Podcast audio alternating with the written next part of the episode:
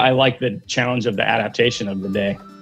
I kind of look at my days the same at this point too. Like I, I know certain things are going to be scripted out, but if things are too scripted, you can't adapt. And we see that with athletes that are just so entrenched in routine that they then struggle when that routine gets thrown off. In the pro sports world, you better get ready for stuff to get thrown off. Hello and welcome. I'm Erik Korem, and you're listening to the Blueprint Podcast, where we explore the journey of high performance by learning from the struggles and triumphs of some of the most interesting people in the world. Andrew Hauser is the Director of Performance Rehab for the Los Angeles Dodgers. In this episode, we discuss how losing his leg in a car accident in high school allowed him to develop adaptation and resiliency skills. We discuss how those two skills have shaped his perspective on developing athletes, managing his health, and how they were instrumental in him being able to adapt to difficult circumstances during the Dodgers World Series run. If you find today's podcast valuable, go to www.erikkorem.com and sign up for my high performance newsletter. In this newsletter, I provide you valuable resources and information to help you pursue audacious goals, thrive in uncertainty, and live a healthy and fulfilled life. But now it's time to lean in and learn from the best. Andrew, it's great to have you on today. Thanks for taking some time out. I just want to just start with your senior year of high school. You lost your leg your senior year of high school. Could you talk about that story and really kind of how that changed your life? Yeah, yeah, that's a bit of a mic drop. um, yeah, so it was actually it was the day we got back from our state tournament my senior year of high school. Got home late, and yeah, I was driving home. I mean, it was it's probably two in the morning, honestly. So it was pretty late, but mm. I lived kind of out in the country a little bit, and I uh, fell asleep at the wheel. I, I still remember like the music I was listening to. I woke up, overcorrected, ended up in a ditch. Just couldn't get out of the ditch. Hit a hit a telephone pole head on, and the pole actually fell onto my lap across the car. Compound fractured my femur. I busted up my ribs pretty good. I punctured a lung, and then the door somehow, however, I hit the the pole. The door actually wrapped around my left leg and amputated it on site, mm. about five inches below my knee. In and out of consciousness for really from then on. An older couple happened to take the the long way home from a movie that night, and they found me. I mean, within five minutes, I, w- I would have bled out otherwise. Mm. I was ironically 100. I lived out in the country, but I was a 100 yards from a fire station.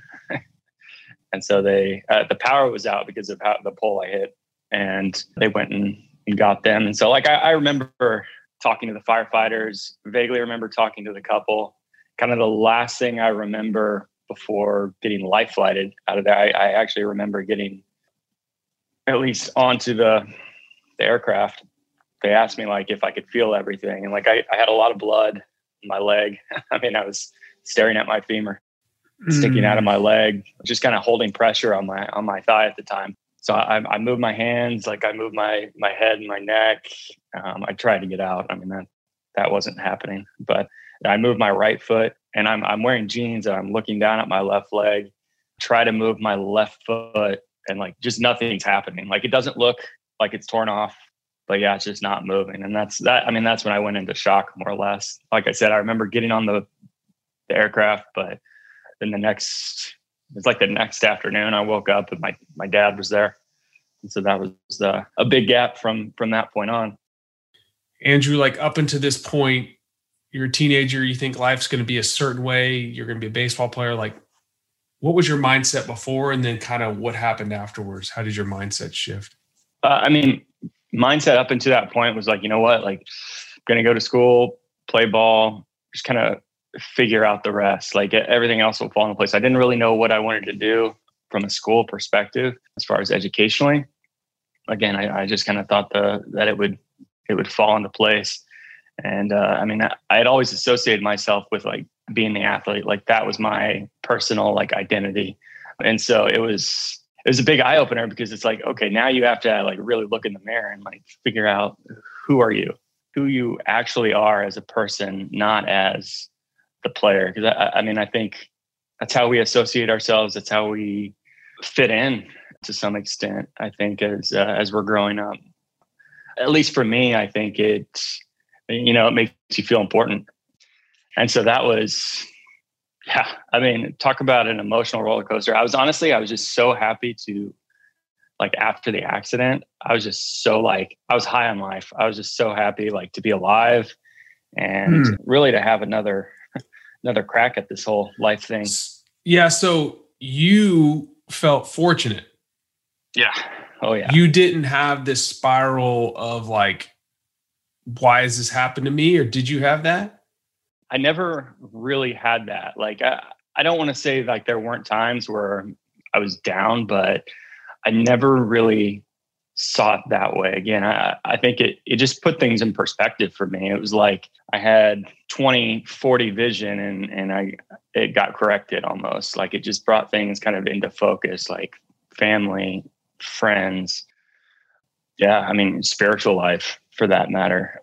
And again, like, it's like, I had no idea what I wanted to, to do up to that point. And that's, uh, that's honestly, that's how I got into what I'm doing now went to physical therapy and was like, oh, okay, like I just wanted to be pushed again. Like I, you don't take the athlete out of yourself, you know, like no. This.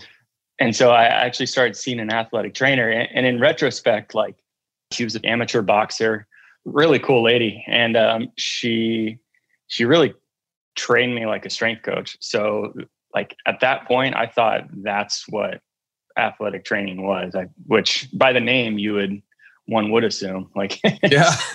uh, uh, and so like I was like, oh okay, like maybe this is what I should do. It was like the first time school wise, I think like I always loved like history and and that sort of thing, and like I enjoyed school for the most part, but that was like the first thing I was like, this is awesome. Like why wouldn't mm-hmm. I want to do this? Come to find out, they are technically different things. Could you explain that for those that are listening, like the difference between an athletic trainer and a strength conditioning coach in, in a professional world where you and I've come from? Yeah. So athletic training is the closest thing to it is really like a physical therapist, but that with more of a first responder mindset. Like, so you're there to mm-hmm. take care of injuries when they happen on the field, depending on the sport, I think at this point and the, the organization, like you're you're really in charge of the day-to-day treatment and rehab processes. And then strength conditioning is like you pretty much have them the rest of the time. You know, it's it is it's truly like their physical preparation. Mm-hmm. But there's so much gray area. I think it's everything's connected. You know. Yep. I mean, I'm sure we'll we'll talk about that. Like they're siloed by, I guess, licensure, but they're the same. yeah, I agree. I think Charlie Weingroff's the one that said training is rehab and rehab is training. And yeah. like this applies to so many other domains, but like if you I don't want to put words in your mouth, but like uh true elite performing organizations have like there are no walls.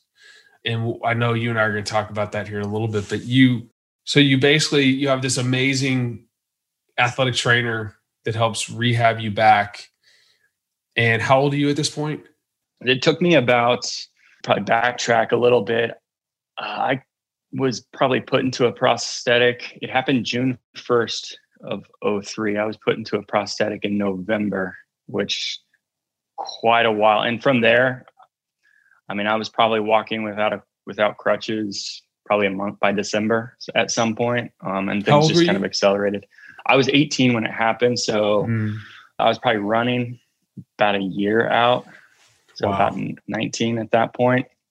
And so is did you like then go, okay, now I want to be an athletic trainer. I want to be this person, the a PT. I want to be the person that helps people get back. I mean, what was the process? I'll tell you what, it, the, this was probably the period where it was like just trying to figure out again, like who I was. Like I was, so I just kind of redirected. I didn't want to fall behind school wise. So I, like I went to a junior college the first semester of that freshman year that so I because I mean I was still going back and forth between the the hospital and like appointments. I mean I was on crutches that literally until November of that, which Kansas City gets a lot of ice, which is where I grew up. So ice and crutches don't mix well. no. But yeah, so and then I went to I enrolled in the University of Kansas, and so that second semester of my freshman year, and I was just taking like all my core curriculum classes at that point. So I was rehabbing, but I had not started with her when I um, had started at Kansas, or I had just started. So my thought was like, man, I'll be a history major and political science and, and maybe think about like law school. like I had, I really had no idea. And then at that point, it was as I started going and seeing her more, I was just driving back from Lawrence, which is where the University of Kansas is, to Kansas City to rehab with her. And that's that just started to pick up steam. So I, I, rem- I actually remember like looking at the, so when we still had to look at catalogs to see what yeah. classes we had, uh, I remember looking at the catalog. I was like, oh, like athletic training, they, they actually have it. And so like I, I reached out to the program director, came at an interesting time because the program director was actually on his way out and the, the program had actually uh, like revamped going into that next year. But yeah, got my kind of got my foot in the door and started getting hours that's that's literally right when the curriculum athletic training curriculum changed because before it was almost like you just you got a certain number of hours and what but the school then started setting up the hours mm-hmm. hours for you and putting you with sports and so yeah i remember i went and i found a chiropractor in town that uh, it's funny how you, you, just meet these different people along the way that just kind of set you down a different path like this mm-hmm. chiropractor mm-hmm. he was just very hands on. All he did was really ART, active release for, for the li- listeners. And I was like, oh, well, this guy is getting really good results seeing people maybe twice a week for 15 minutes. And then I was like seeing stuff in the training room where people would be sitting with an ice pack on their leg or e-stim. I was like, man, something's different here. So I, I spent a lot of time with him. And so that was uh, kind of my first, that was a definitely a light bulb moment after my initial light bulb of like, okay, this is all the same. I was seeing something a little different in the training room. This chiropractor was doing things way different. And then it was, it was funny because I the next athletic trainer I worked for had actually been a, a strength coach before he was never, ever an athletic trainer. I was like, okay, all these pieces are yeah, yeah. He's a good he's a good friend. Oh, Murph. I haven't talked to him for a while, but um, yeah. but yeah. So it was like, okay, every like the people I was starting to fall in line with were just speaking the same language. Yep. And then I was.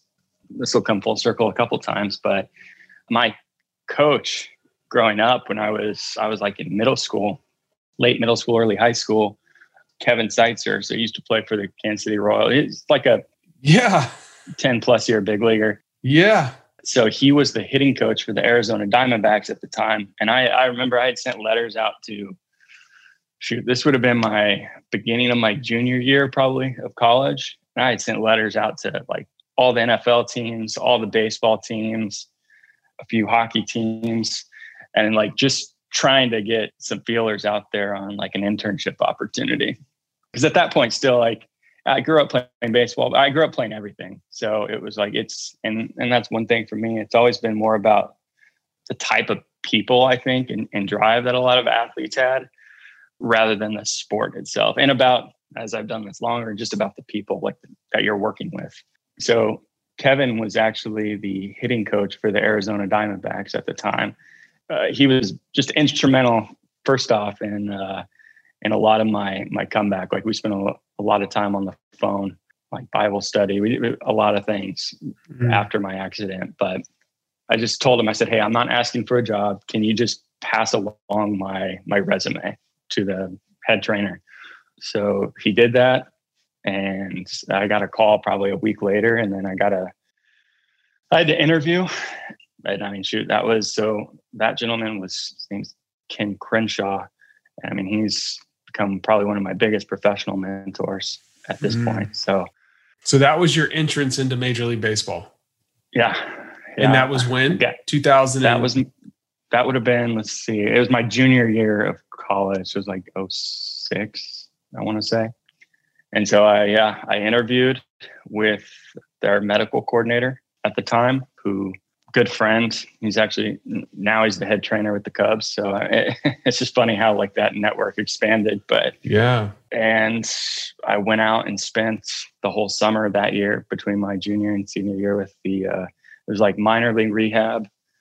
So it's like the long term minor league rehab in the morning and kind of like their extended spring training group until camp broke. And then uh, when the AAA team, that's when everything was in Tucson for them when the AAA team was at home, I'd go spend the evenings with them. So some long days and and and through that, I actually met I met. Uh, so I was put in contact with a, a gentleman at the University of Arizona who he was friends with one of our athletic trainers at Kansas. He just really befriended befriended me and like would invite me out to just to meet different people away from baseball. And that's when I met so Neil Rampe at the time, who's who I work with now, I worked with in Arizona and I work with now in LA, was the men's basketball strength coach at the U of A at the time. So that's that's how we originally met, even. Wow, this is pretty incredible. I mean, it's like when you start really unpacking how one event led to another event, led to another event, but we you had you know, probably in your mind like we all do, you kind of have this track of where I'm going, what I'm doing, where I'm headed. And what's impressive to me is that you had a massive 180 or left turn, but you didn't let that stop you. You, you know, I just think it's really admirable that instead of like waking up going, you know, having this cycle of like, why, why, why, I was like, okay, I got another shot at this thing. And that explains a lot to me about your positive mental affect that you've always seemed to have. But I want to zip ahead a little bit and we can come back to the rest of this. But Los Angeles Dodgers won the World Series. Congratulations. Yeah, uh, you. you know, you're the director of performance rehab, and we had this quarantine, this global pandemic. How did your experience with having to deal with tragedy, having to deal with all of this difficulty help you persist and like a bu- I mean, this has been a crazy year and not easy. I mean, I, not easy at all for anybody. I don't care for I mean, like your job, you know, your your sequester. Like, how did that help you with your mental resolve to keep pushing forward? I'll tell you what, I mean, there was just so much. What made this year so bizarre? There's just so much unknown. Like we didn't. I mean, we're ten days away from breaking camp, and it was really like like somebody was just drawing up a comic book or something on everything that was happening. I remember like, hey, like our doctor's going to come in and talk about this COVID 19 thing that's going on, just address the team. He does that one week. And then, literally midway through the week, I remember there was a statement from uh, uh, Major League Baseball and the organization saying, hey, like players, shouldn't autograph anything, like just no interaction with fans, hands on right now. We're just trying to figure out what this thing's all about and uh, they like giving them cards and baseballs and stuff to sign to give out. And then it, it couldn't have been more than four or five days later when just everything shut down. And how spring training goes in and of itself is like, especially guys that have, I mean, we have a team that's, I mean, won the division now eight eight years in a row, a lot of playoff experience, and as you accumulate guys that have a lot of playoff experience, they really start to mentally dialed in, I'd say that lasts like 10 days to two weeks. And you really start to see a shift. And all of a sudden, that's just gone. Everybody's saying, like, oh, maybe we'll be back in May. Maybe nobody knew anything. So again, it's just it's just that big unknown. I mean, the team team was frustrated because obviously nobody's playing, but you know, you've got a window where you feel like you can really win this whole thing. Yeah, you built all this momentum. You come out of training camp, and in any sport, you're ready to go. Everybody's optimistic. You're ready to go, and you have such a long, grueling season. I can imagine, like everybody's ready to go, and then poof, done. You know, you. I guess you fell back on your ability to adapt. Mm-hmm. Yeah, I mean, it, it, this. It's funny because we always talk about like this is a game, like it's a game of adaptation. Um, just things get thrown on you at the last minutes I mean, everything's shifting on the fly. There's, they talk about Groundhog's Day because, I mean, we play so many games. I mean, it's 162 games in 183 days. Mm. Just that's just the regular season. But no day's the same again. Like game times are always changing. Like the injuries that you're dealing with are always changing. Uh, obviously, travels. We're pretty much home a week and then gone a week would be, a, I mean, a normal season. So if if the game's changing, it's Groundhog Day, but it, the game's always changing. Like, how do you stay dialed in? That's that's that is definitely the tricky part. Again, I, I think uh, so. For me, like I have I just have routines that like during the season when I'm at home, I know I'm gonna wake up, I'm going to have breakfast with my wife. I'm gonna just try to maximize the time we have together. Uh, and then working out is always kind of my respite. Um, and that's just kind of how I've always been since I got into this profession. Oddly, I, I think I know it's a stressor, but it's uh, it's also a way for me to like de-stress. So yeah, I mean that that kind of keeps me at least in focus and I'm I'm always looking for like people to connect with and again, my mind's going a lot of different directions. So I just looking for ways to grow. that that's kind of the thing that keeps me like motivated, fueled and and dialed in. I mean, when I can connect with that's how you and I originally connected. Um, when I can connect with other professionals in, in different domains, I feel like that keeps me personally sharp and like I'm always it it allows me to always question like if there's a better way. Again, just takes me down some different paths. Yeah, I mean, time management I think is something that's important to you. You've mentioned before. How do you manage your time? Uh, it's, it's funny because so we just um, we just hired a new uh, minor league medical coordinator, and that's that's like the first conversation you have to have with them um, so every level, like as you're as you're going up the chain in professional sports, and I think this is any sport or any part of our profession, you find something I think new about yourself that you didn't know. Like, oh, I knew way more than I thought I could. And it's funny how as you're going up um, in responsibilities, it's like you, that that's I think one of the difficult things about probably getting thrown into the fire of something you've never done. Like if you were to go from school into let's say a director role, like ooh, okay, this is what it's all about. that's uh that's a totally different different thing than I thought. But um, I, I think that's uh, one of the great things about you know Nick Saban always talks about the process. So like mm you're getting you're just growing gradually like what you think you can actually do with your time and then I, am a big list guy, so I, have always got lists going. So I think I like the dopamine response I get every time I mark something off. but uh, lists, and again, like so, like ha- how I start my day. I'm going to I'm going to wake up. I'm going to take like a kind of a cooler shower, not freezing, and then I I, I go into actually like a, a breathing meditation thing I do just to uh, I I always go back to my breath and like it's it's like talk about coordination. I'm trying to essentially coordinate my breath and my mind every day before mm. I get hmm. going right now. Um, and it just kind of helps me get back to a, a balanced place. So no matter where kind of things are going at work, where my training's at, it helps me kind of recenter um, and then start the day. And then I'll drink coffee, eat breakfast. I try to do that before my wife's up and about. So, do you use like a certain planner or anything to time out, plan out your day? I definitely did that more so when I was um, so when I was overseeing everything with the Braves. I was very like particular about how my my daily planner was. Now I think maybe I should still do that, but I again I I know I'm going to get that done, and then I know certain things like that are in my phone, like I'll have on my phone calendar throughout the day. Yeah. I know like okay, I've got to check these things off. I've just got to have an idea of like when my training's going to be and like when my time with my wife is going to be, and uh, and then from there, I like the challenge of the adaptation of the day.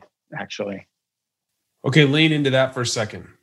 Again, so you just don't know, especially with some of these phone calls. It's funny because my wife was asking me yesterday. I said, "So, like, when you talk to, let, us say yourself, like, do you have questions you you script out? Like, I, like I always like to do my background on somebody before I before I talk to them the first time, and that's usually how we get put in contact. But I like to see where the conversation's going to go. Mm. And I, I kind of look at my days the same at this point too. Like I, I know certain things are going to be scripted out, but uh, if things are too scripted, you you can't adapt. And we see that with athletes that are just so entrenched in routine that they then struggle when that routine gets thrown off. And in the pro sports world, you better get ready for stuff to get thrown off. No question. I mean, it's never it's situational. Yeah. Baseball's a situations game, you know, football, which I spent most of my career into situations. Most games aren't linear like track, run straight ahead and take a left-hand turn. Even then you have to adjust to which lane you're in. But how can somebody that's maybe not in sports apply this to their life? Yeah. Ooh, you know what? And that's what I think just high performance is in general. It's it's uh the big part of it's the ability to adapt. Like I feel like from a simplistic turn, like you're you're trying to maximize the coordination of your systems. And as you can do that, you become more adaptable.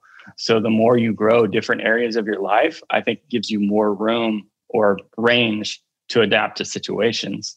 I think that's that's why part of like why like my music taste is super eclectic and like I like to read a lot of different books because again it's I've kind of unknowingly done a lot of these things, but as you talk through them, you're like, oh, you got to adapt. And at that point, like that's again to take this thing full circle.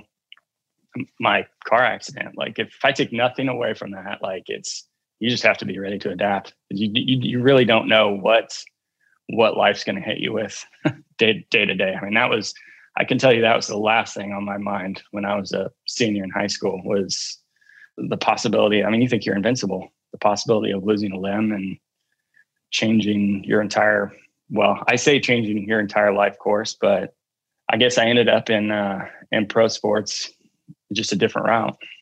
Maybe because of? Yeah. Yeah. I mean i can tell you like i i would not take away what happened. Is it what i thought my life was going to be when i was a seven year old kid imagine like playing like make believe on on what I was going to do when I got older? Nah, I mean, no, but I, I did dress up like a pirate a lot, so maybe. um, Has this ability to adapt helped you connect with different players better? Because they're all different. They come from different places. I mean, like pro sports is like a smattering of people from all over the place. Yeah, yeah. Hadn't really thought about it from that perspective, but uh, yeah, I mean, I, I I generally probably create the best relationships with probably some of the more interesting and diverse personalities, mm. if you will. But yeah, and I mean, and that's one of the things I think to your point about pro sports is like you have to appreciate all of these individuals that are coming together.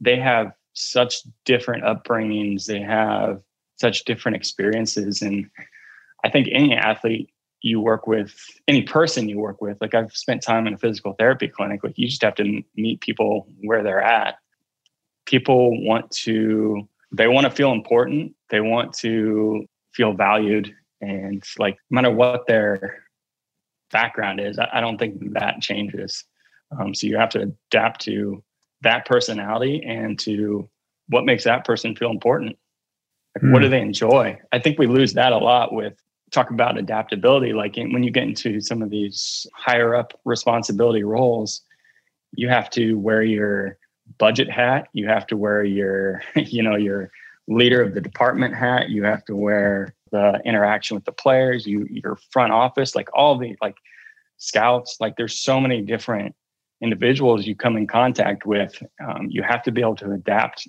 to those those conversations and those people because they're not the same thing does not make each one of them tick, hmm. but they all want to feel valued. Everybody what, wants to feel valued. Yeah. What they think's important, maybe that's not important to you, but it's something you have to listen to and explore more and gives you a better appreciation, I think, where they're coming from.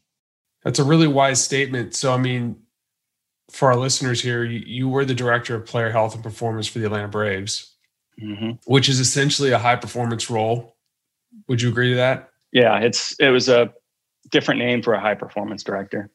So high performance where you and I've worked in, in sports is like you're you're coordinating all these different departments, right? Mm-hmm. Why don't you explain what you did there, and then I, I want to take this in a, a little different direction after you say that. Oh, that smile! This is going to be interesting. you know what? So Atlanta, what, uh, what an unbelievable experience. I went over there thinking, okay, this is my dream job. Like I get to oversee the strength department, the medical department, nutrition, the psychological services, and, and really start to shape things. So what I was really going over there for was really continuity of the system. So coordinate, if you will, mm-hmm. of all the systems and all the services within the major leagues, within the minor leagues, and I think the first thing you do when you go into those roles, you, just you don't know what you don't know. And this was the first time they had had this kind of role too. So they had a vague idea, but they didn't know either. So I knew I was probably going to spend most of my time with the major league club. And so I think the first thing I started looking at was like, okay, got to hire good people. You, you can't do it alone. There's no doubt about that. It's just too tall of a any i think anytime you go into any of these roles like you learn that pretty quick when you get in a leadership role that you can't do it on your own the people that do uh, they either learn quickly or they fail they mm-hmm. learn quickly that they can't do it or or they fail mm. so continuity of our systems and then putting money back into I, that was the first thing i went to i remember our cfo with and our, our general manager was like we need to get funds to educate our staff and so we started putting platform or a foundation, like an educational foundation together of like, hey, this is what we as a staff are going to be about. And this was uh, this was the so major league, minor league strength and medical staff at the time. And we sat around and talked about like, okay, what's what's important to us as a group? Because um, I, I knew what was important to me as the director. You, you you do have oversight over that those things, but again, I think you have to give ownership to to the group and all these things. So we sat down, we started mapping those things out, and then got an idea of like, okay, like individual continuing education and then group continuing education. And like these are the things that people are going to people are going to come and look for our people eventually. That's that's the goal, I think, of any leadership role. You're trying to you're trying to develop your people, number one, but you're trying to develop them so they can also see out their what their goals and their visions are. And so by investing back in the people, I, I think it gave, gives you that opportunity. But we knew like if they're going to come for an Atlanta Brave, um, and we talk about this same way now with the Dodgers, that they're going to be coming and looking for. There's specific things they're looking for. Now there's autonomy for for everybody's different, and so you're not trying to make 25 versions of yourself. So it's like you just provide structure and then let their creativity kind of run with it from there. So invested in the people and then there's just like a lot of little things I think that you don't think about when you go into some of these roles. It's it's like starting a i mean you're an entrepreneur now so it but I, I, don't have i'm just have, listening laughing inside because i'm like yes Yes.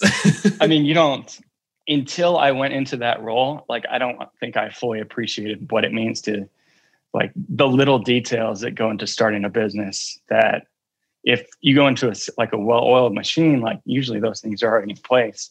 So when you're going to put in a a system, if you will, then like paperwork and, and, and just processes in general, like, hey, again, like we're gonna have the same arm care routine, how long did it take you to get the continuity?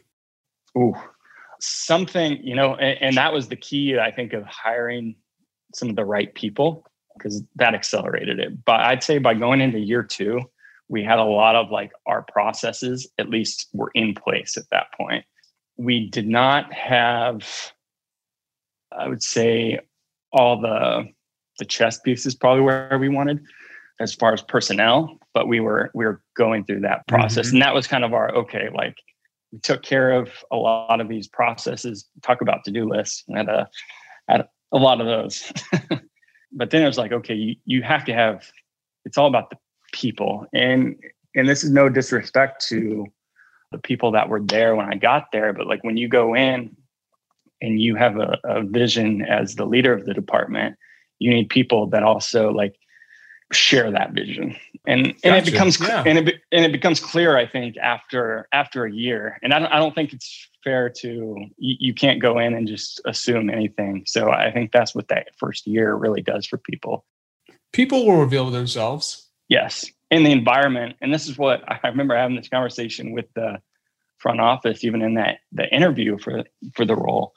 The environment will weed out who's a fit and who's not and so yeah so we went into that next year really like okay like how do we just you know you're not going to get right on probably every hire but how do we minimize that? And so i spent a lot of time with the psychologist we had brought on and we were developing and he's he's the brains of it. So i, I don't want to take credit for that but developing like the interview process that we had which was mm-hmm. taking a lot of that um, over here as well hiring is so crucial.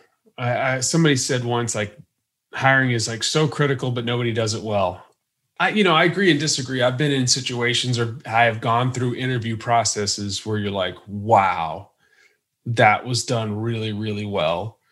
And then other times you're like, geez, you know. so, you know, can you outline a few of the things that you think are really important about a hiring process? Yeah. Yeah.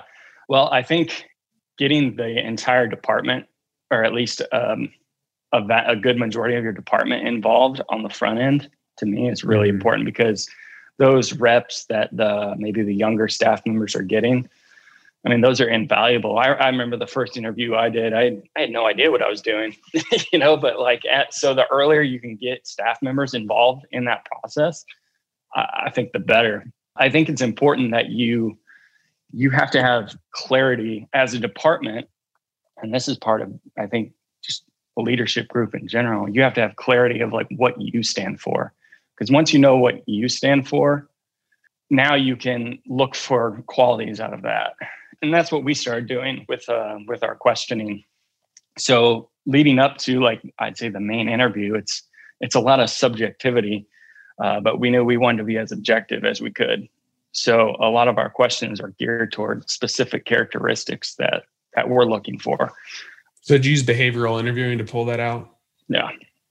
Yeah. Um, and, and our big thing is like, man, we want to stress. So a lot of these roles in pro sports, like, I mean, stress is stress is all self-induced. Don't from from my perspective, but one big thing is like, man, when you put a clock on somebody and you throw a curveball at them right out of the chute and they have to react, like you're going to stress some people out uh, because most people haven't done that in an interview either. So when you can do that and then follow up, my opinion, with your questions and how many times you're going to do that, that may vary. But then follow that, you're going to get very raw and real answers from people. And they can't, I feel like once you've been stressed out, then you're going to get the real person and you're, you can't fool it you know you can't cheat that system and and that that was our thing going into it, was like man we've never done it th- i've never done it this way. Um, the individual i worked with uh, had a military background so that certainly helped. Um, but it totally revamped even how i like my ear for listening in interviews of like what you start picking up on. Like if it's a conversation and you're talking to them on the phone people can talk around things and you may not pick up on it but you when you have a very specific goal you know if they've answered it or not mm-hmm. no this is good man I, some of the things that you're saying i implemented in my last job because of some experiences in the military realm they're just a- ahead in a lot of areas and like why not i'm not saying well because they have to deal with stress and yes. their stress is like very it's finite stress meaning yeah. like there could be a final ending if if you don't get this right, people's lives could be lost. And so the moment you want to, re- you don't want to realize that somebody how somebody handles stress in a situation like that. But if you look at sports or any business or any endeavor where you're hiring somebody, there's you know when those stress points are going to happen. So to me, put them under stress. Yeah. So that you know how they're going to react. Because I don't want to find out then. Yeah everything gets amplified for better or worse. Right. So wise. So wise. and it's counterintuitive. A lot of people, I think, in, especially in the sporting world, like, hey, come on in, let's get up on the whiteboard and let's look at the technical, tactical piece. You know, what would you do to this cover? I'm just talking about football or whatever. Yeah. That is honestly like, yes, there are some unicorns, but most people aren't a unicorn. Yeah. That's not the deciding factor. Can you actually access working memory when it, sorry, go ahead, when it matters the most? No, I, I totally agree. I, I think that's, uh, especially at the when you're in these roles, like you get put under the gun constantly. Like yes. I mean, my my phone was going off. I remember getting phone calls on standing in line at like my grandparents' house to get Thanksgiving dinner. you know, like Christmas Eve, I've gotten gotten phone calls. Like so, I this stuff doesn't stop, and everything was supposed to be done yesterday, more often than not. So how are you going to respond to that? And, and I think that's the that's probably what's taken me back to like so much breath work in my career mm-hmm. because there's an accumulation of that too because you, you do find out who can handle uh, finite stress to your point but now you got to think about what's what's the repercussion on the back end uh, the chronic stress and like how mm-hmm. how do you start dealing with that and like because I think that's a toll that that starts to take on high performing industries that that probably gets overlooked quite a bit. People that have been in these roles for a while, they get very good because they've handled situational things, but there's some things that take a long time to to shed. Yeah, I call it the low grade fever of stress.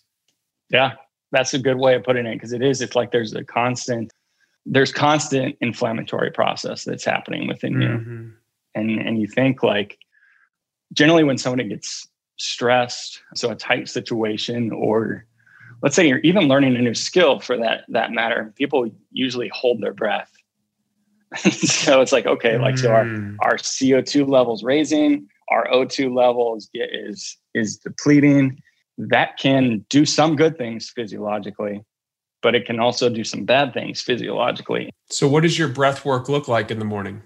Oh, so in the morning, um, so I, I, do a few things actually throughout the day. So I do something called a nadi shuddhi in the morning, which just balances. It's supposed to help balance each side. It's a uh, like it's an Indian meditative technique. And then I honestly, I just sit at that point and I just try to focus on my breath. Like I'm trying to sharpen that skill of my focus and again coordinating it with my breath by no means an expert but as that skill improves and my ability to go back to my breath if my mind starts wandering and i can bring it back like i start to remember those things during the day. And like if if i got let's say a phone call that's coming up and like it kind of makes me if i feel a little anxious like i go to my breath and i can kind of bring it back. So i just honestly i sit there until either uh, the dogs won't stop jumping on me, or uh, or I just I'm, I'm, I just feel like I'm at a good place. I do a lot of breath training with my actual workouts. Um, I, I, use a little device, so whether I'm trying to work my tidal volume of my breathing, so just to be mm-hmm. able to mm-hmm. expand that, or my um, respiratory frequency, like I'm going to be training that with my workouts and a lot of my warm ups are kind of geared towards maximizing the ability to move air and air is energy at the end of the day. Um, so better I can do that, better off I'm going to be. And then I actually do hypoxic work a lot of times before bed. So again, like small doses of hypoxia can be great for recovery. You go on up on a flight for instance, that's an acute stress, which we travel a ton in the sports world. Your oxygen level actually stays the same, but it's that CO2 level that actually starts to drop off. And so try to bring that back up. It's a, it's a big vasodilator and anti-inflammatory. Uh, so with this, well, with athletes, I generally start them with breath holds. I use a device where I can, I'll either go big bag or a small bag, and I I'll, there's a few different ways I'll do it and it's really like slow and controlled breathing back into this bag but you're never like getting that full breath so i have spo2 sensor on when i do it and i'll do like eight to ten minutes at night before I go to bed, and it'll make you super sleepy. The the breath holds, like athletes will tell you, like they'll fall asleep when they're like in the middle. Tell us how to do it. I want to hear it. tell me how to do it. Uh, so the breath holds, like where this is would be the starting point. I'll literally just give them like whether whether it's their phone or a stopwatch. They'll have an SpO2 sensor on, and then we'll just start them like, hey, blow all your air out, hold your breath as long as you can at that point. Mm. and then let them feel like they're recovered. Just try to keep it as simple as possible, honestly, and then they'll go again. And then they have to accumulate time. So we try to start them like five between five and eight minutes of accumulated time they'll feel different afterwards for sure. Where did you learn this? So a combination of people. Uh, there's there's some people actually down in Austin, Texas, that do a lot of work. Well, they're split between Austin and a place just outside Winnipeg. Uh, a guy named Brian Kozak, big in the hockey world, trained a lot of different athletes. Learned a ton from him. And then uh, a place called Evolve Performance down in Austin, Texas. So they're actually building a new device right now. So um, from a breathing perspective, but a, a lot of it's like you have to adapt. They'll use this device for a lot of their things, and like in our world, we have to adapt. Like I know I'm not going to be able to just put this breathing device in a guy's hand and he's going to do it. You know, you know that's mm-hmm. not. So that's using like a Moxy or something like that. Uh, I use I use a Moxy for that guides a ton of my training, and this is called a SpiroTigers, the breathing device, the NX. Oh yeah, one. Yeah, I know what that is. Use up the, the Moxy has been eye opening to say the least. Like I said, I've worn it on flights. That's how I found out. Like a like a lot of the changes that are happening guides a lot of my recovery between like when I'm training. Uh, I Omegawave every morning as well. Again, that's just like the adaptability portion of it and see how things start syncing up. Recently did a continuous glucose monitor for about two months, and that was that was it changed my got perspective. one in right now. Yeah, it changed my perspective on some things without a doubt. It's uh Chris Morris. Uh, he was on the podcast. We've been talking a lot about glucose regulation and how it's like one of the things like you really want to track because it, it kind of it has such a cascading effect on all these other systems but um, this is really cool. So for the person that's listening that has five minutes, yeah, what do you what do you suggest? And go to your breath. So like maybe the breathe app on their Apple Watch or something like that, or five minutes or just in and out. Yeah, I, honestly, like if like the easiest place for for me to start was literally like just sitting there, and I feel like meditation is kind of like a, a buzz thing, but nobody really knows how to do it unless you've been trained by somebody. And so, what's helped me with any of that, like, and this is one thing I think about working out that always uh, what I've like why it's kind of my like my safe space. Well, and you're and you're a father on top of this, but at, when you're in a lot of these roles, you never have time like quiet time. Really, you're never really alone. So just being able to sit in a quiet place and focus on like your inhale and your exhale and, mm-hmm. and maximize needs. You don't have to push it. I would literally just just sit there for five minutes, focus on your inhale, focus on your exhale, and just keep going. And then as you feel your mind start wandering, you know, you're thinking about something you have to do later, try to redirect it back to that. It's a little bit of a competition with yourself. Yeah, Dr. Haberl he talks about mindfulness is, is like learning to aim your attention. Yeah. You know, attention is the currency of performance. And it's like, it's really like stress mitigation, all that stuff is a second order effect. It's really like, can I put my attention where I want it, when I want it? I feel like stress ramps up for me in certain situations. Like I'm becoming more mindful of like, okay, go back to your breath. Yeah am I like don't breathe in deep, breathe out long. You know, breathing yeah. in deep is like the worst thing you can do when you're anxious because that actually ramps up. So people are like, take a deep breath. No, don't do that.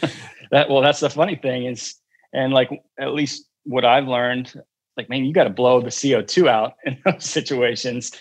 You, yes. The, the deep breath isn't isn't where it's at. Like the more CO2 you can blow off, the more opportunity it has for you to take like a sufficient or an efficient breath of air in. You've heard about the physiological sighs. Mm. So there's this thing called a physiological sigh. Uh, all animals do it. Your dogs do it. People do it when they're really sleepy. It's like you do two inhales, two consecutive inhales through your nose, followed by an exhale. And what it does is it uh, dumps off a ton of CO2, and it's the fastest way to de stress. So I heard Andrew Huberman talking about this, and then I went down a deep dive on the physio. I mean, it's this has been going on for a long time. So it's like like a long exhale. You do two or three, four of those in a row, and it is like all of a sudden you just feel this bringing it back. Um, you should look into it. It's fun. It's funny you bring up sign. I was talking to a, a friend the other day. He works with um, an NBA player. It's kind of like his guy strength coach and they do a lot of skill work and, and they actually they wear the Moxy. He wears the Moxy yeah. a lot when he trains. Um, and one of the things he was seeing when you get into some of these occluded states so when you get into these occluded states you know co2 goes way up. And a lot of traditional training in sports is really done in these states. I mean that's just the reality of what a lot of training's been done in what he started seeing is the longer amount of time this athlete spent in that state when he would finish, if he would get interviewed, he would sigh a lot or yawn mm. a hmm. lot. And so it's, I think to your point, that's just a, a physiological response, whether we know it or not. It's subconscious response. It's interesting. This has been absolutely fascinating. Like where I thought we were going to start and then where we've ended up is like, I'm going to have to keep following. I have so many notes right now of things to look up, and I'm sure other the folks that are listening have as well. Andrew, I'm so thankful that you came on today. I mean, we didn't even really touch on what happened this year, but congratulations again on winning a world championship. That is like an unbelievable accomplishment in such difficult times. And I'm sure you brought a lot of joy to people in Southern California. That's the great thing about sports right now to me is that like these players be able to bring joy to people in a very difficult time. And so thank you for being a part of that. And uh, congratulations on an amazing season. And where can people find you? Like if they want to, you on Twitter yeah, so I'm on LinkedIn or Twitter, LinkedIn, Instagram. Uh, I'll have to get you the the handles. Not really sure. Um, and, and I'll even I'll even pass along my my email address. Like I I do a lot of that, like the try to connect with people just through email, and it's, it's the easiest way to connect. And like people either can respond or not, but I'll get I'll get to it. yeah, it just may need some time, but yeah, those are the easiest places. Well, thank you again. I appreciate you, and I appreciate you taking the time for us today. Yeah, thank you. I'm glad to be on. Thanks for joining me today on another episode of the Blueprint Podcast. If you found this episode valuable, sign up for my high performance newsletter at www.erikkorem.com. And if you want to stay current on everything high performance, follow me on Instagram at Erik Korem, Twitter at Erik Korem, Facebook, and I'm also on LinkedIn.